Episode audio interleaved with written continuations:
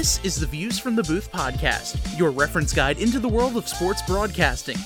Here's your hosts, JJ Duke and Joe Vasile. Hello, everybody. Welcome back to another episode of Views from the Booth. JJ and Joe here with you. Hope everybody is doing well out there. Hope your week has started off nicely as it has for us.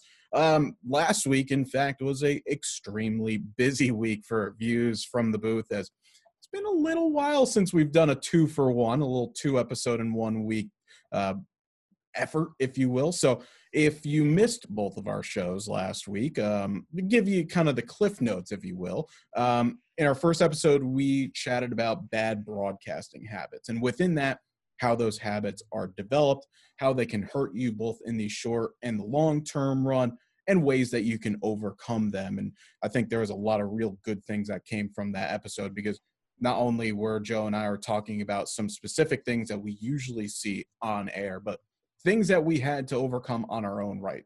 Just again showing that like you all at home, we all make mistakes. We're human, but we find ways to better ourselves. So hopefully you can take something from that episode. And in our second show, we brought back, we revived the Broadcaster Spotlight series, where we had an opportunity to uh, sit down with Emma Tiedemann, the current voice of the Portland Sea Dogs.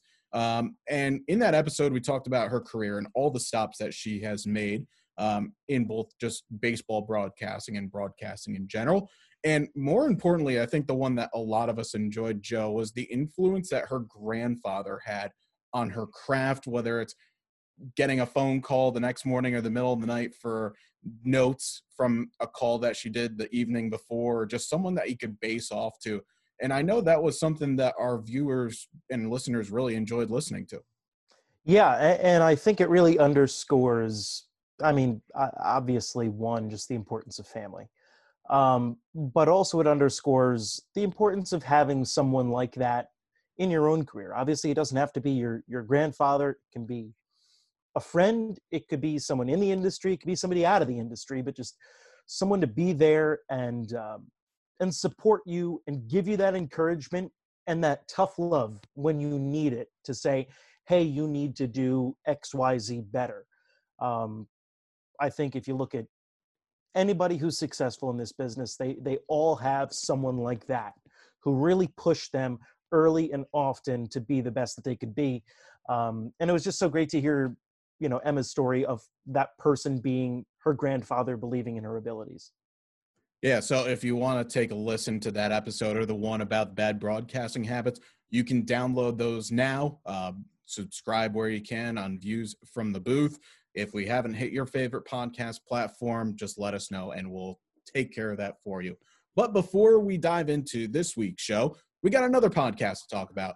It's not our own podcast, and we're not doing a two for one. That would that would be pretty crazy, but you never know, might come down the road. But Joe has mentioned in a, a couple of our previous shows that he's been working on another project uh, kind of a documentary based podcast, if you will, called The Secondary Lead.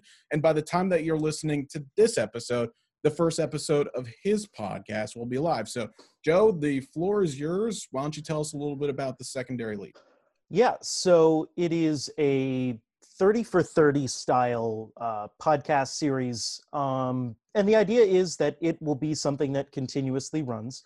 Um, but it's on topics in baseball history and um, kind of bringing some of the lesser known stories to life. Um, so the first season is the rise and fall of Ken Caminiti. Um, for those who don't know Ken Caminiti or maybe just know a little bit about him, um, great baseball player from 1987 to 2001, played right during the steroid era, won the National League MVP in 1996. Uh, and then in 2002, became the first player to come out and admit that they used steroids on the record and was very open about it, was very honest about it. Um, and really, his admission was what really launched baseball to get serious about steroid testing and, and kind of forced uh, baseball's hand to act and, and kind of showed just how big of a problem steroids had become by that point in the game. Um, but outside of that, uh, that's the part that people know.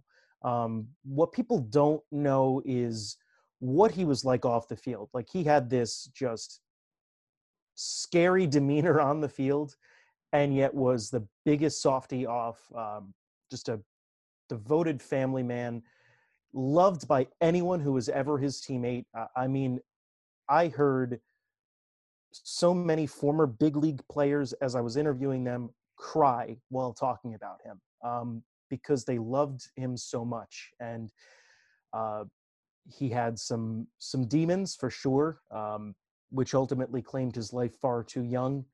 Um, but really, this is a show about what was this guy's life um, and kind of remembering it for for what it was and and i think that it's an extraordinary story that nobody has told.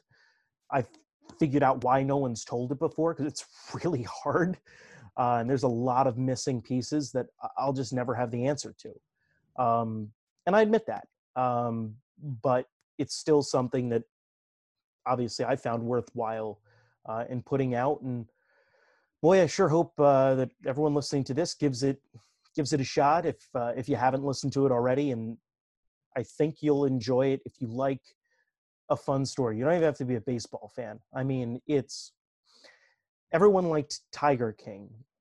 Not everyone was a big tiger fan not everyone was a zoo enthusiast um, but you liked it because it was a really good story. Now it's not that crazy um, but it's it's very interesting. It it blends the Westminster Kennel Club dog show with Hell's Angels riots, um, with the World Series, with Jose Canseco. It's just he's like a Forrest Gump where he just shows up in these random areas um, that end up being very important. Um, so it's it's kind of that story and uh, and the story of baseball in the time frame that he played through the lens of the story of this one player. So make sure for those at home, if you haven't already, and Joe, it, basically the podcast secondary lead is going to be available similar to this one everywhere you get your podcast, right?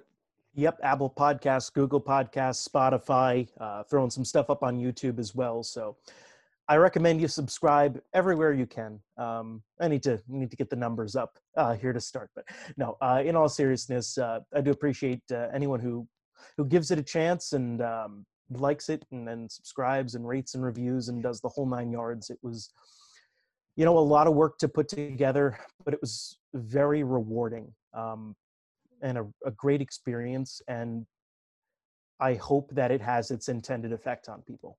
And also, you can make sure to subs- uh, follow uh, the Secondary Lead podcast at Secondary Lead on Twitter as well. So make sure mm-hmm. to go give it a follow over there. Um, so good stuff, Joe. I've listened to the first episode already. Appreciate the fact that you gave me a shout to have a listen before it came out, and I'm looking forward to seeing the rest of the series unfold. Um, it, it's a great story and definitely one that needed to be told.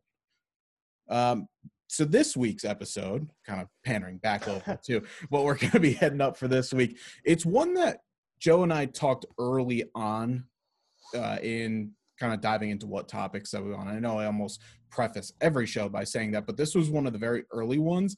Held back onto it for a number of different reasons, but felt like this was the right time now as the time that we're recording this episode is about midway through the month of October in the year 2020, where some sports are coming back and a lot of those actually being the high school level sports. Some states unfortunately don't have fall sports going on. Some are at a kind of condensed level. Some are gradually integrated and some have went full out. But the reason why we're doing this you've heard a lot of how we talk about our college work or work in college sports work in professional sports. Well high school is a big place where broadcasters not only get their start, but is also a place where they kind of make it their own because let's face it, you have Texas high school football, Indiana high school basketball, Minnesota state hockey. Everywhere down south is playing baseball somewhere. So you got all these sports that get so much attention and the need for showing these games either over web stream, on television, on radio so massive, such a great opportunity. And I think it's one that we can really dive into. And not only diving into those levels, but also the differences that they have between high school, collegiate athletics, professional sports. What are some of the difficulties that you find in broadcasting all these levels and ways that you can also maybe climb the ladder up yourself if you've been working in high school sports for a while and you want to make that jump how can you do it? And we're also going to be joined a little bit later on uh, by a gentleman that both joe and i know very well someone that has successfully climbed that ladder in his own right and still diving back and forth in and amongst the ranks. Uh, his name is mike samsel who's based in the state of pennsylvania. And um, he's going to be someone that we'll talk to in just a little bit. But before that, Joe, I know this is actually hitting recently for you because you've had the opportunity to call some games at the high school level, unfortunately, because of no collegiate sports. So for you, very recently, the terms that you've been sticking with college and pro mostly all the time, now going to high school, what sort of challenges have you faced over the last couple of weeks in calling games?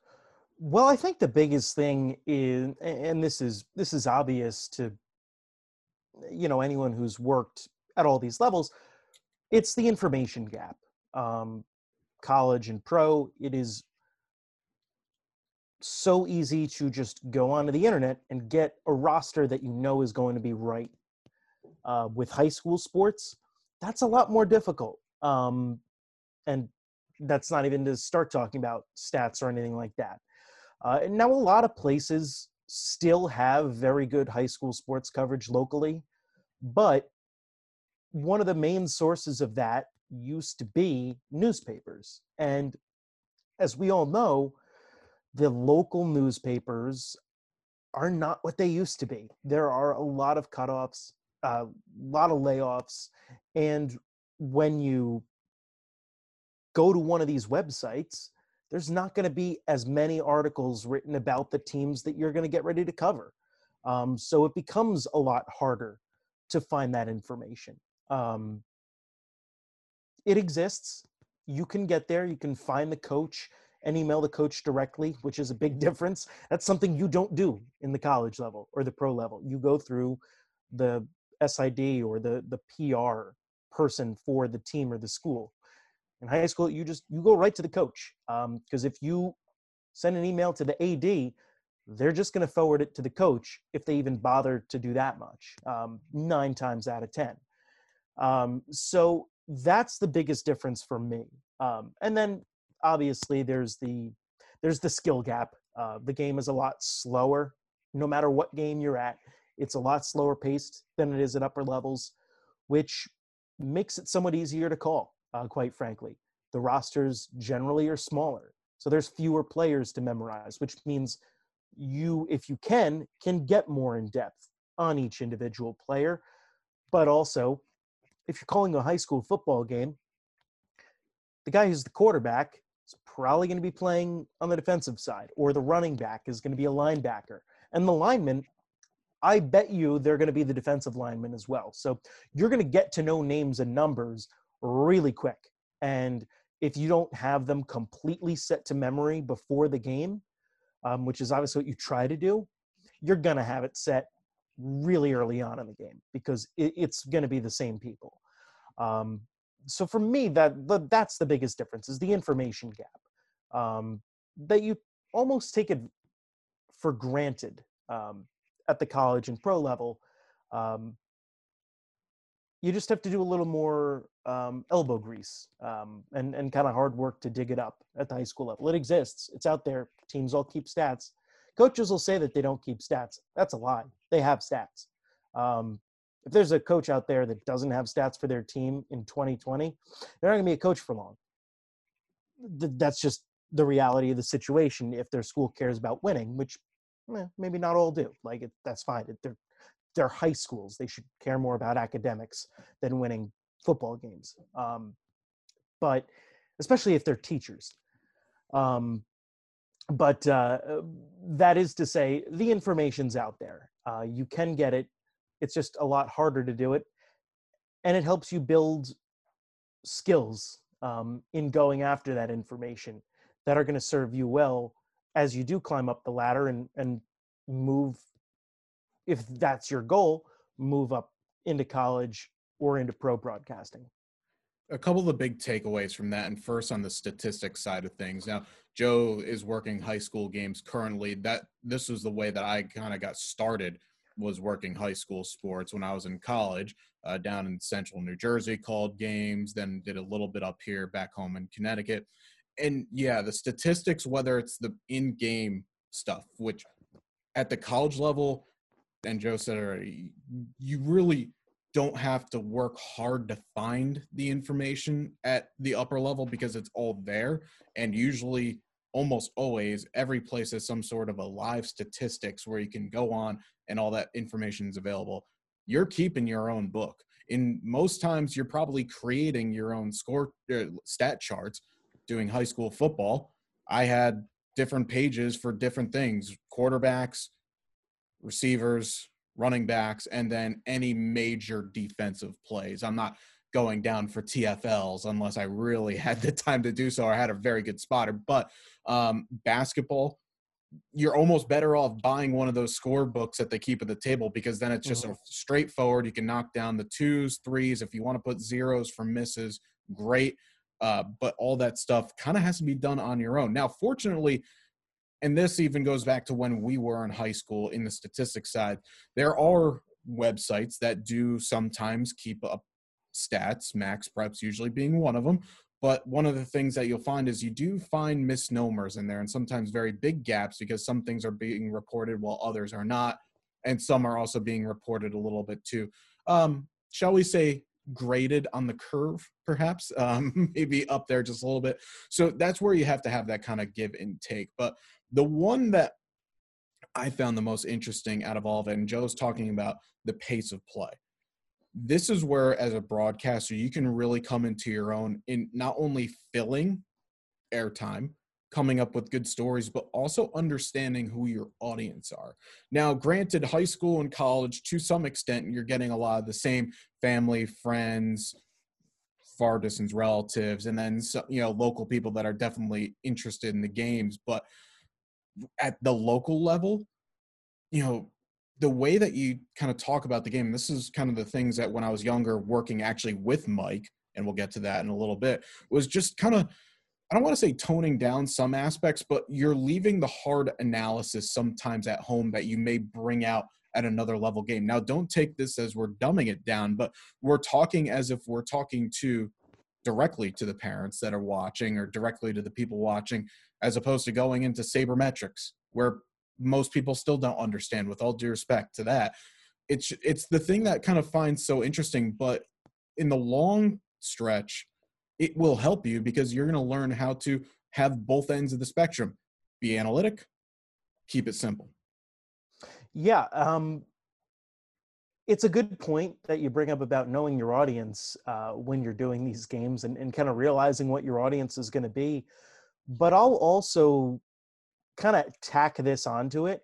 Um, and this is where the ego of the sportscaster comes into play. Um, I guarantee you, guarantee you, unless you are calling for an FBS football program or a school that's in a Power Five or a Group of Five conference, you're going to have more listeners on a high school broadcast than you are on a college broadcast. And that is just going to be a fact. So while it might be nice for you to say that you're a college broadcaster, you also have to realize that more people are going to care about the Friday night high school football game than they are about the Division 2, Division 3 or even small time FCS, uh, small time in air quotes, FCS football game that you're calling.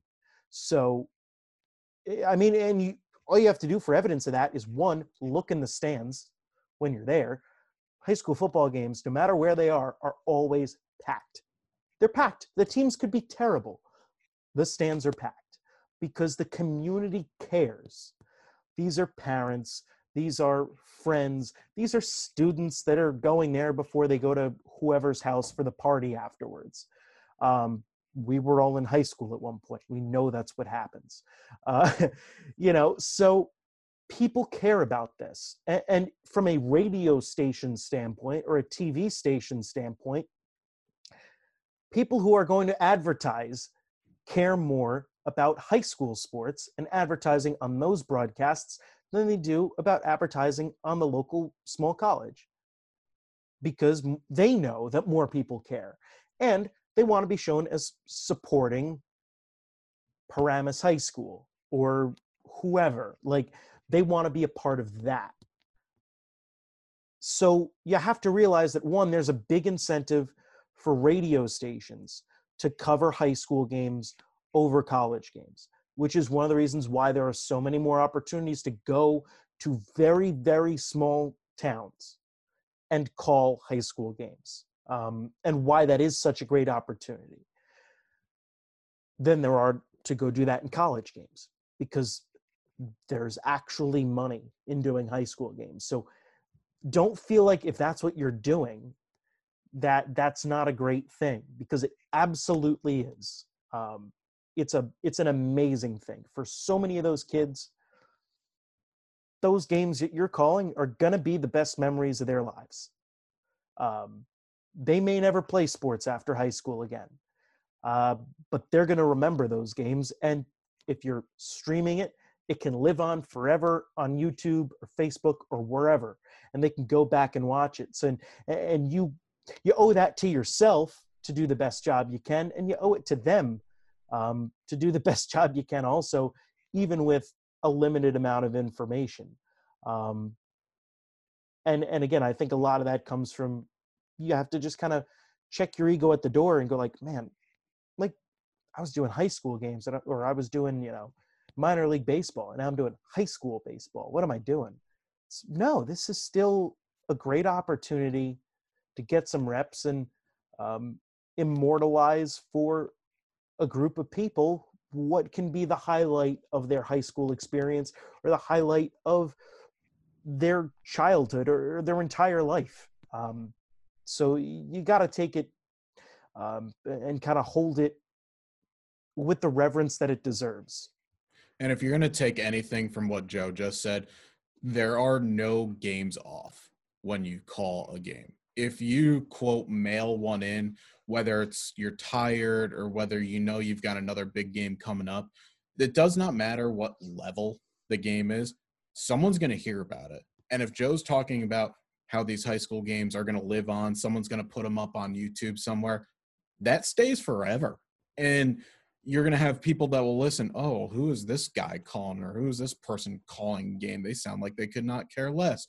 Well you could be cool. You could be doing a couple days later of a like you said division two football game. Like you would think that would have a little bit more of a priority but in reality sorry to knock on but the high school game that has the entire town tuned in whether they're at the actual game themselves will watch it back or listen to it back later or couldn't make it and they're watching it now, that's going to always take the precedence. So for those at home that are thinking, and Joe's absolutely right, 100%, take every game as seriously as you get it because then you'll never be looked down upon in one way or another and people will think oh you know so and so treated my you know grandson's baseball game as it was game 5 of the World Series Mm-hmm. Yeah, you know, it might be only for that moment for you, but for a lot of these people, it's going to stick with them. It's going to be talking points for two months down the line. Could be what they talk about the uh, Thanksgiving night table.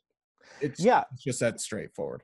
It, it, I know it was like a running joke on the old TV show Married with Children, um, which is, even predates me, but I, have seen reruns of it. Uh, but Al Bundy, the dad on the show, always used to talk about the time where he scored four touchdowns in the Thanksgiving football game. And again, it's like he's middle aged and he's spoiler spoiler alert married with children. Um, but that high school football game is something he still remembers, and that's it, it's a joke, but it's funny because a lot of people are like that, where they they remember those things and, and like to reminisce and, and bring it up and think about the time that they did something. Um, and those are very, uh, very special moments. Um, and the other thing is, we talk about the information gap part of it. You can't let that get in the way of not delivering a good broadcast. Um, if you are in a situation where all you have going into the game is a roster for both teams and you have no other no other information because whatever reason coaches weren't cooperating they didn't return your emails they they were being difficult uh, whatever it is um, which does happen by the way. That it, happens it, more often than you think. it absolutely will. You have to go into that game then as looking at it as an opportunity to go in and just focus on nailing the nuts and bolts of that game say all right i don't have stats i don't have stories or maybe i only have one or two I, don't have what I would normally have going into a game. So let me just focus on my word choice, on identifying players, on nailing the nuts and bolts of this broadcast. So I can do the best job I can do without any stats, without any stories. I think if you can do that, then when you have those stats and you have those stories, it just becomes 50 times easier it's my sincerest belief that everyone should call high school sports at some point in their career because if you can do that well, you can call anything well. Um, and it's it's really a great proving ground for what you're able to do as a broadcaster. Well, that's a perfect segue into who we're going to bring on next because Mike Samsel uh, has really done it all in terms of calling games at the youth and high school level and he's calling games as well in the NBA G League. So we're going to step aside for a moment. We're going to bring Mike on and we'll have a chat with him about that and a few things that he's taken along the way that helped further his career. So maybe for you at home, you can do the same as well. So stay tuned here and we'll be back in just a moment.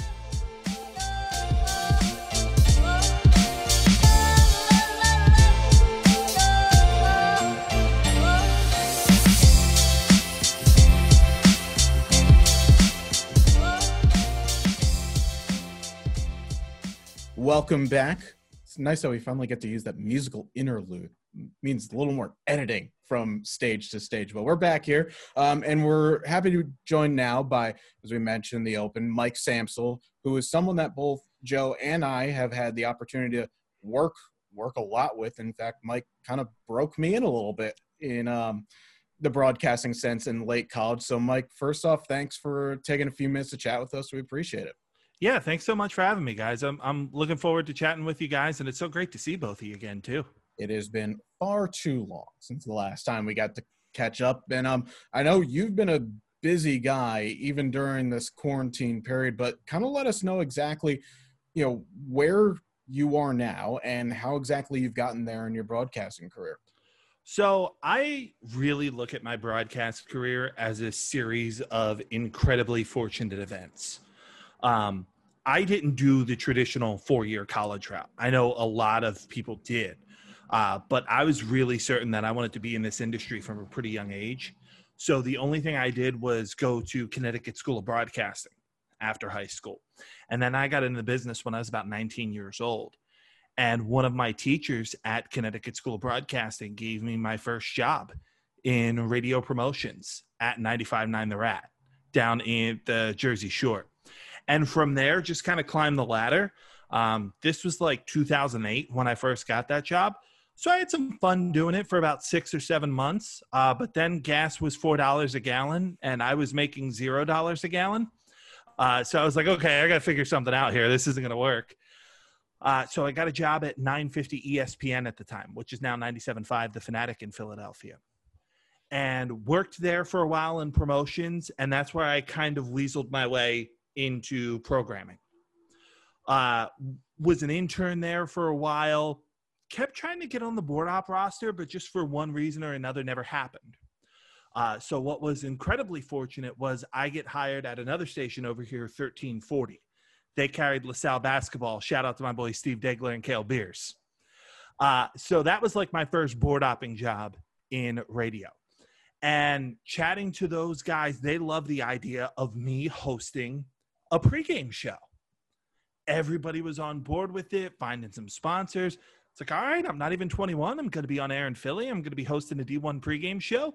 This is awesome. And about a month before that starts, I got budget cut back. And then about two weeks after that, I got budget cut back from the Fanatic. And so now all of a sudden I'm 21 and they say you haven't officially been in radio until you've been fired, right? Well, I'm 21 and I've officially been in radio. Uh, so from there, I am fortunate to land at 1490 WBCB, which is how I met you, JJ. Um, we had so much fun there at WBCB. Um, made absolutely no money whatsoever, but like that was my broadcasting masters because the general manager of WBCB is Merrill Reese. So I just get to go and sit at the learning tree of Merrill Reese for so long and get to develop some of those relationships. Now, the other way I'm very lucky to form some relationships when I'm working in promotions, I get to know a radio engineer by the name of Pat Canine. Uh, and I'm just a curious guy coming up saying hello to whoever, you know, I don't know him from Adam. And I go up to him and basically just say, Hey, what's all that stuff there? He's the radio engineer.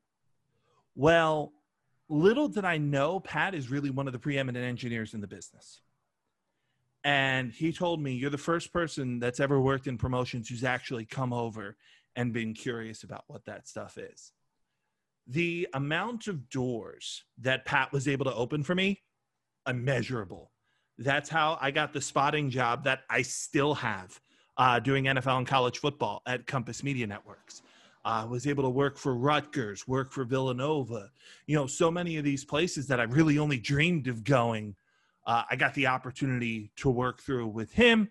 And then in some time at BCB, um, I get to know another guy by the name of Bill Werndl. Uh, if you guys know who Bill Werndl is, worked out in San Diego. He was Philly Billy. He's also known as the Loon. Uh, everything that he is off air or on air, he is off air too. He's a lunatic, but he's a wonderful human being. And he helped me get in with West Chester University. So that's how I got my first college broadcasting gig. So long answer to a short question, but that's kind of the the genesis of my broadcast career. And pretty much that's also parlayed into when we were at BCB doing high school sports, then working into college sports, and most recently you've had an opportunity to work professional basketball as well down um, with Delaware in the G League. Yeah, it was. It's been such a fun ladder to climb, and just such an amazing opportunity. Uh, we talked about all the fun we've had working at you know BCB and not really making any money. You know, we were doing high school games back at that time, and how uh, JJ and I got to know each other when JJ was a senior in high school or a senior in college. I mean, uh, he was board opping a lot of the games on what we called at the time the WBCB Sports Network. We were on Rider Station 1077 The Bronx. And that's how JJ and I got to know each other. And that's really where, like, as a young broadcaster, I you don't know what you don't know, right? And I have such a great opportunity to work with Merrill Reese, but I was so focused on the performance aspect of it and not even just the performance aspect of it, but how did my touchdown call sound? How did this sound? How did that sound? I'm not thinking, am I varying my adjectives? How do I prep for a game? How am I talking to people? Things of that nature. I was so kind of unilaterally focused on the vain stuff in the business, right? And so that's kind of when I went to the next level. I had a broadcast partner that I worked with there at WBCB that was like, hey, yeah, you sound good on touchdowns. You're not doing any prep. You don't know who anyone is. Um, and he kind of booted me in the backside a little bit because everybody's telling me how great I am. I'm sure you guys have talked about this, but that's something that's also really difficult in our business. You have a lot of people that just kind of blow smoke towards you and tell you how awesome you are and then you have the other end of the spectrum of when you ask for a critique, people feel the need to be so overcritical that you actually feel like you're not doing anything right. So getting good critiques in our business is so difficult. I was fortunate to be able to get those between Merrill and a couple of colleagues. And that's really where I started to realize all right, I need to form relationships with these coaches. I need to be a familiar face when I show up at the stadium with the athletic directors. Uh, I need to reach out to coaches and learn starting lineups, do some background preps, ask for stats, things of that nature. And that's kind of at BCB, that's really where I realized, you know, this business is a lot more than just the highlights. Yeah. And for people who maybe are not from New Jersey, Pennsylvania, uh, don't know what WBCB is compared to the Fanatic in Philadelphia, BCB is a small, small radio station that does not have a gigantic reach.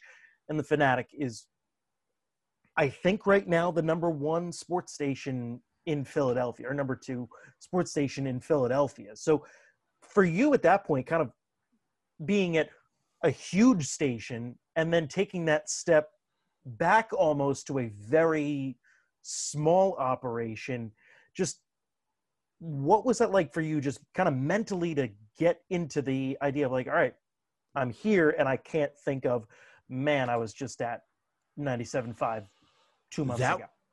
that wasn't super easy to be honest especially being young too like we're all super arrogant when we're young right so i'm in a vein business i can't even legally drink yet but here i am i'm on air in philadelphia i got i got this thing figured out and i knew nothing and so going back to BCB, um, Matt Miro, who also used to work at the Fanatic, he is uh, what is he now? He's like operations manager or something like that down at BCB. He runs BCB basically. Um, he pulled me aside, and I'll never forget the line that he told me. Um, he said to me, "You don't have to redesign the house; you just need to clean up a little bit." Because I had uh confidence issues, but not that it was a lack of confidence, right? And I was starting to to turn off some people that I was around, and I got really lucky uh, that Matt cared about me enough to have that conversation with me because. I mean, this business chews up and spits out people. That's another thing I'm sure you guys have talked about. Just the the burnout rate and how often people get into it, and then 25 years old, you're like, "Huh, I used to know 10 people, and now I know 3 mm-hmm. I could have been one of those people to easily fall by the wayside, but I had enough people that kind of cared about me, pulled me around and rallied me and kind of said, Hey, you need to get the wheels back on here a little bit. And that's really, you know, I went through some maturing in my personal life, went through some maturing in my professional life. And that's really when I feel like I went from, oh, I sound good on touchdowns to I need to learn how to be a good play by play announcer. So, in kind of those experiences, we're talking about having that drop and we were talking about this before we brought you on about how the opportunity to call high school sports is such a great connection tool because you're connecting not only with people that may not know much about the game but know a lot about the people to also the very savvy people at the same time that know a lot about a lot of stuff but you're trying to find that perfect connection between the community and talking about the game that's actually going on in front of you so in those experiences and bettering yourself what were some of the biggest takeaways for you that helped you get to where you are now? I've always promised to be honest with my audience.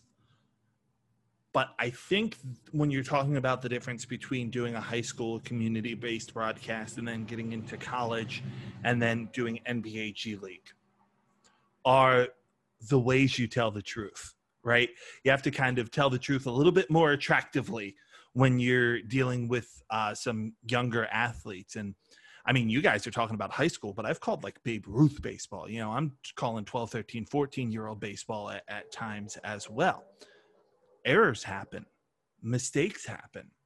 So, how do you get that story across without being like, he dropped the baseball? Like, that's not the way to do it at all. Um, but the one thing I've just always been focused on is what Bob Sheppard, former voice of the Yankees, even though not a play by play announcer, the voice of Yankee Stadium. Clear, concise, and correct. Those are the three most important things clear, concise, and correct. And if you've heard some of my radio broadcasts, like I think I'm not trying to rip anyone here. I hope I don't get myself in trouble. But I think a lot of times play by play announcers can get into the, particularly in basketball, get into the thought process of shotgunning or in football as well, where you're just throwing a collection of words out there and so many things are being spoken so fast and it sounds so good, but is your listener actually really taking in anything you're saying? So that economy of words, getting the important details out there, but also giving your audience that second to actually be able to see in their mind what it is that I'm actually saying. Because if I'm just sitting here hurling words at you nonstop, I might sound good, but what are you actually taking in?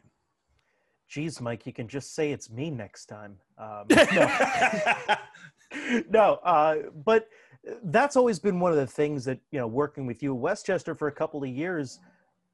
I love so much about your calls is you you don't try to do that. You just go on the air and you're you're Mike, and it feels almost so natural, like you're not trying to sound like this broadcaster or that broadcaster. You're just trying to be who you are. And, and I think that that's something that, again, I've always admired in, in your calls and, and kind of plays into that. People who will, myself included, talk a mile a minute sometimes and everything just clumps together and you don't have that, that space to really um, let the listener's ears rest. Oh, stop, stop. Uh, no, go on, keep going. Tell me more how about how, how awesome I am. Um, it is, uh, it's a lot to take in because you hear so many different styles, right? And I think a lot of it is being confident in who it is that you are. Um, I have had the unbelievable advantage to have Merrill Reese work with me almost on a weekly basis. And Merrill was the one that drilled that thought process into me. And if you've heard Merrill Reese, Merrill Reese is incredibly descriptive in his calls, but he's not working fast. He's not trying to chase the game. He's not trying to do a lot of those different things. He's just very composed until the Eagles score a touchdown. Um, and that was such a great teaching tool. And then to go, okay, but am I really doing this right?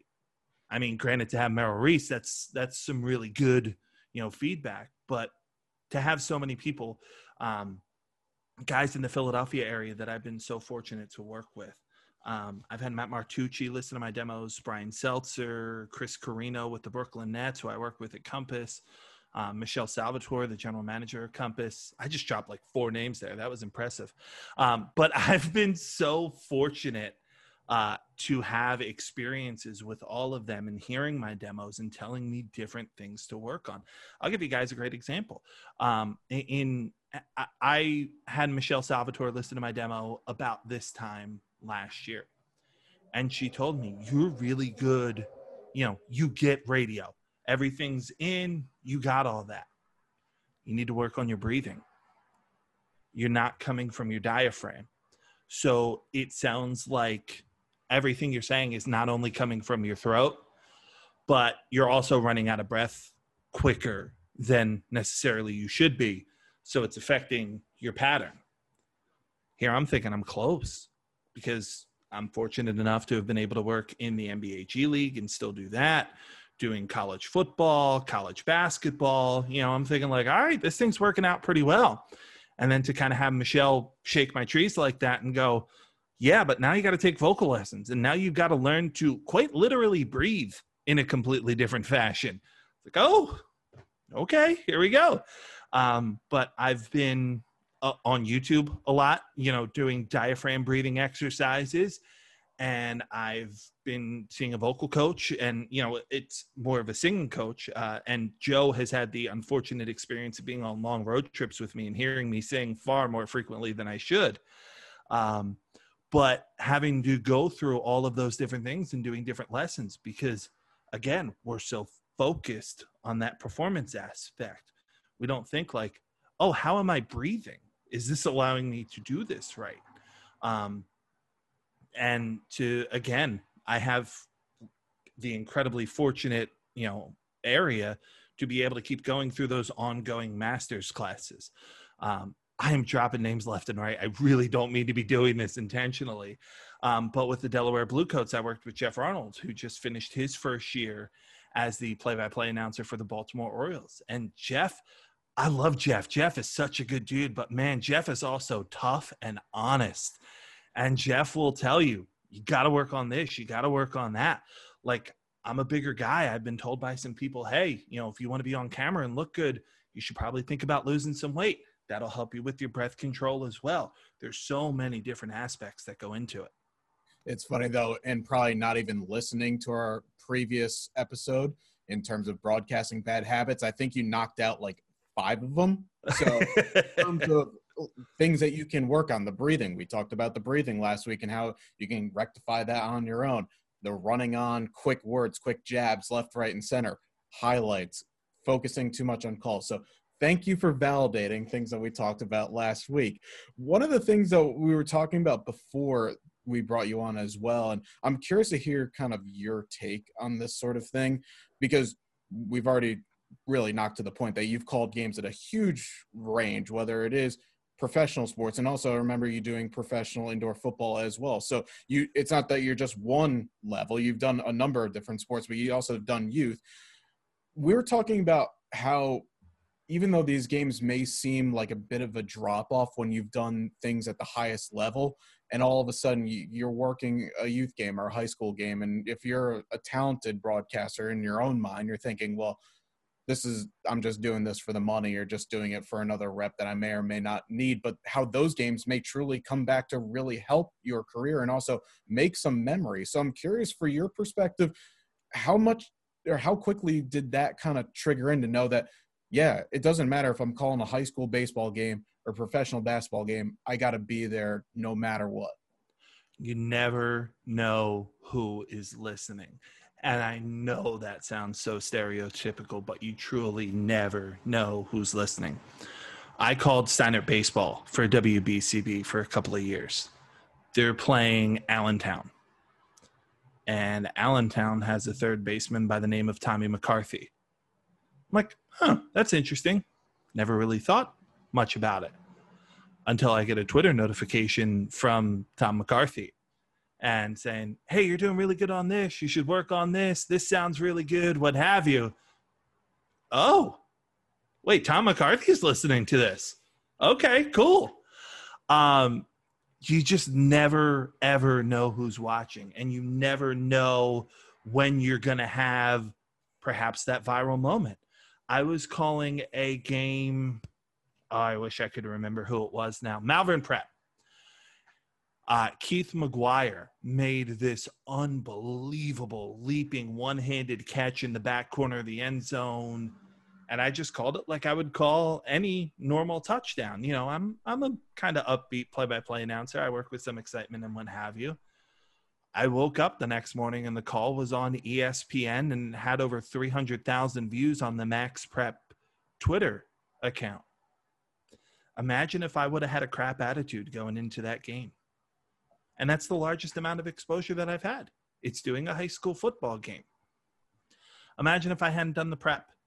So I'm half paying attention and I misidentify the guy who caught the football.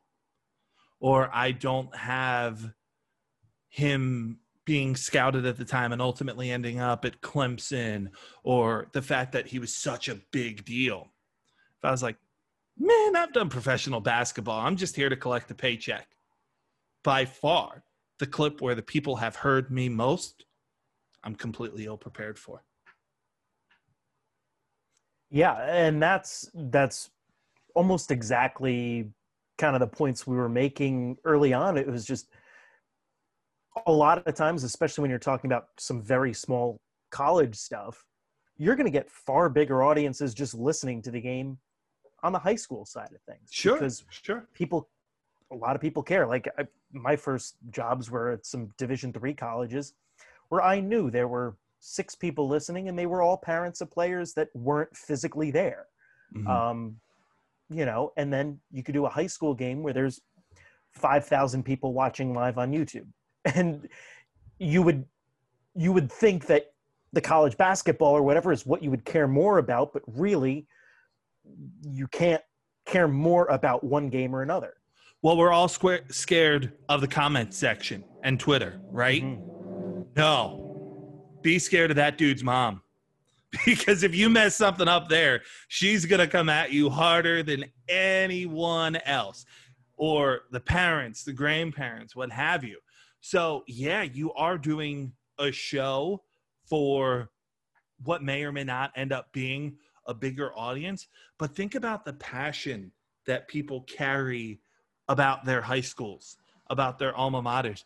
I was just joking around. God, I keep name dropping. I'm sorry, I don't mean to do this. I was joking around with Ari Bluestein, who works, uh, who runs the SFBN the other day, and they had a, a Bristol game on, and I just texted him. I'm like, "How do you have the Bristol game on and not let me do it? I'm I went to Bristol, you know." Um, but that's, I mean, I graduated in 2005. I still follow Bristol football every year. I think it's awesome. Um, so you really have that, you know, passionate niche and that really passionate bunch that care about their alma mater or, you know, the, the ones who care about, you know, their children. Uh, so you want to make sure you get those stories right. Mm-hmm. At the end of this, by the way, sorry to cut you off, Joe, but um, we're definitely going to have a tracker of the amount of name drops, and uh, we're going to oh, figure oh, so bad, man. At the end of this, yeah. but we appreciate the fact that you have made the connections because, of course, at the end of the day, if you're talking to the right people, you'll get the opportunities.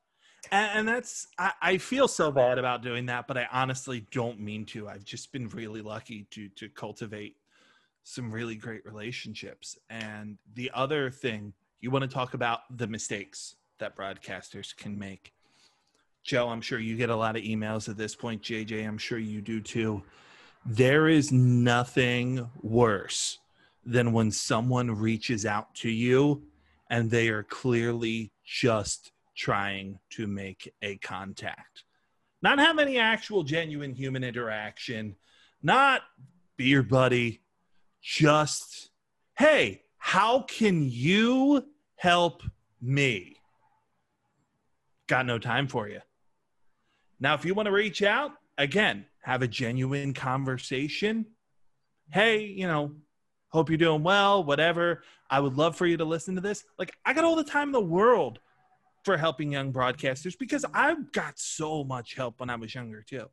But there was also a genuineness about it. I really it bugs me when people come at you with the perspective of how can you help me um, a couple of years ago when, when joe joined west chester university the first round of cuts that i made was anyone who emailed me and said i think this job could help me because no time for you because this isn't about you it's about our audience how are you going to make our broadcast better? How are you going to make our team better? How are you going to make the show better? If you're walking in with a narrow, self minded view, whether it's reaching out to someone to say hello, whether it's reaching out for a job, anything of that nature, be kind and be genuine. The best advice I ever got was be nice to everyone you meet. The worst possible outcome is you make a new friend. Don't email people and reach out and say, Oh, how can you help me? That drives me nuts. But I was going to say, I mean, you've talked about the spotting that you do with Compass and, and with Chris Carrino, doing basketball in the G League. And then, you know, you're at these NFL games and you see how NFL guys go about their business. You're at the G League, you see how pro basketball guys go about their business. And then you go back to West Chester or you do a Malvern prep game how much does what you have soaked have soaked in in the G League, in the NFL? How much has that influenced the way that you've changed how you approach a West Chester game or a high school game? One massive influence that I got, and I dearly, dearly love this. And I didn't know it at the time that you and I were working together, Joe. I picked this up over working a, a television game. I think a lot of times announcers almost over prep yes, there's no such thing as over prepping, but when you overload your prep sheets, you can't find anything. So I think that organization of it is really, really important. Um, but one of the things that I saw uh, another play-by-play announcer do that I'm not adding to your counter anymore, so I'm not going to name drop him, was made a storyline sheet and wrote down about 10 to 12 storylines of that particular game and as we talked about them, crossed them off the list. And I thought, wow, what a great way to not only stay organized, but to make sure you're not doubling back and saying the same things over and over and over again. Uh, so I really loved that particular thought process and how he did uh, his prep. And I think prep, yes, it it's like by far. Please don't misinterpret. Prep is by far the most important thing. Actually, I take that back. Useful prep is the most important thing. And it's a lot easier to find useful prep in college football and in the G League than it is in high school. That doesn't mean you shouldn't do it. You still got to put that work in. You still have to talk to to coaches, to players, to athletic directors, to anyone that'll give you the time to try and find that useful prep because the useful prep makes a lot better stories than the fact that their grandmother was a basket weaving major you know what i mean? And those that that useful prep and that good information it's it's what we're all after. And it's out there at the lower levels too. I, I always thought it was kind of crazy when i heard someone say the the more you move up the easier it becomes almost. And while to a certain extent that is true from you know the the prep and things of that nature a lot of that's about your attitude too. So you got to keep that same work ethic whether you're working pro football indoor football nba g league or whether you're working a bristol game in front of 75 people Love it. Mike, we're going to end this one here, but we appreciate you coming on and chatting with us. And uh, I know you're just on Instagram, but where can people find you there? Uh, the best way to find me is on Instagram at msamsel87. Uh, I'm not really on Twitter or Facebook anymore. They're just constant barrages of of negativity, uh, and it it that's kind of a shame. You know that that always kind of bums me out. Um, but I'm probably going to do something insane here. But honestly, if anyone wants to reach out to me, msamsel87 at gmail.com too. I really I have been so fortunate in this business, and so many people have been so giving of their time that that's important to me as well. So, anyone listening to this who has questions or just wants to say hello or wants to say, wow, you name drop a lot of people, you're really obnoxious, feel free to email me, uh, msamsel87 at gmail.com, uh, LinkedIn, uh, Mike Samsel, or uh, at uh, Instagram at msamsel87. Love it. And you can find that shout along with all these shouts. Uh, we're on social media at the VFTB underscore pod on Twitter, at views from the booth underscore pod on Instagram, Facebook views from the booth podcast, G, uh, Gmail views from the booth pod at gmail.com. Joe's on social at Joe Vasile PBP on Twitter, Joe Vasile on Instagram. I'm at JJ Duke 21 on Twitter, JJ.Duke 21 on Instagram. Thanks for tuning in to this episode of Views from the Booth podcast. If you want to catch up on any of our past episodes, you can find us everywhere where you get your podcast. See you all next time.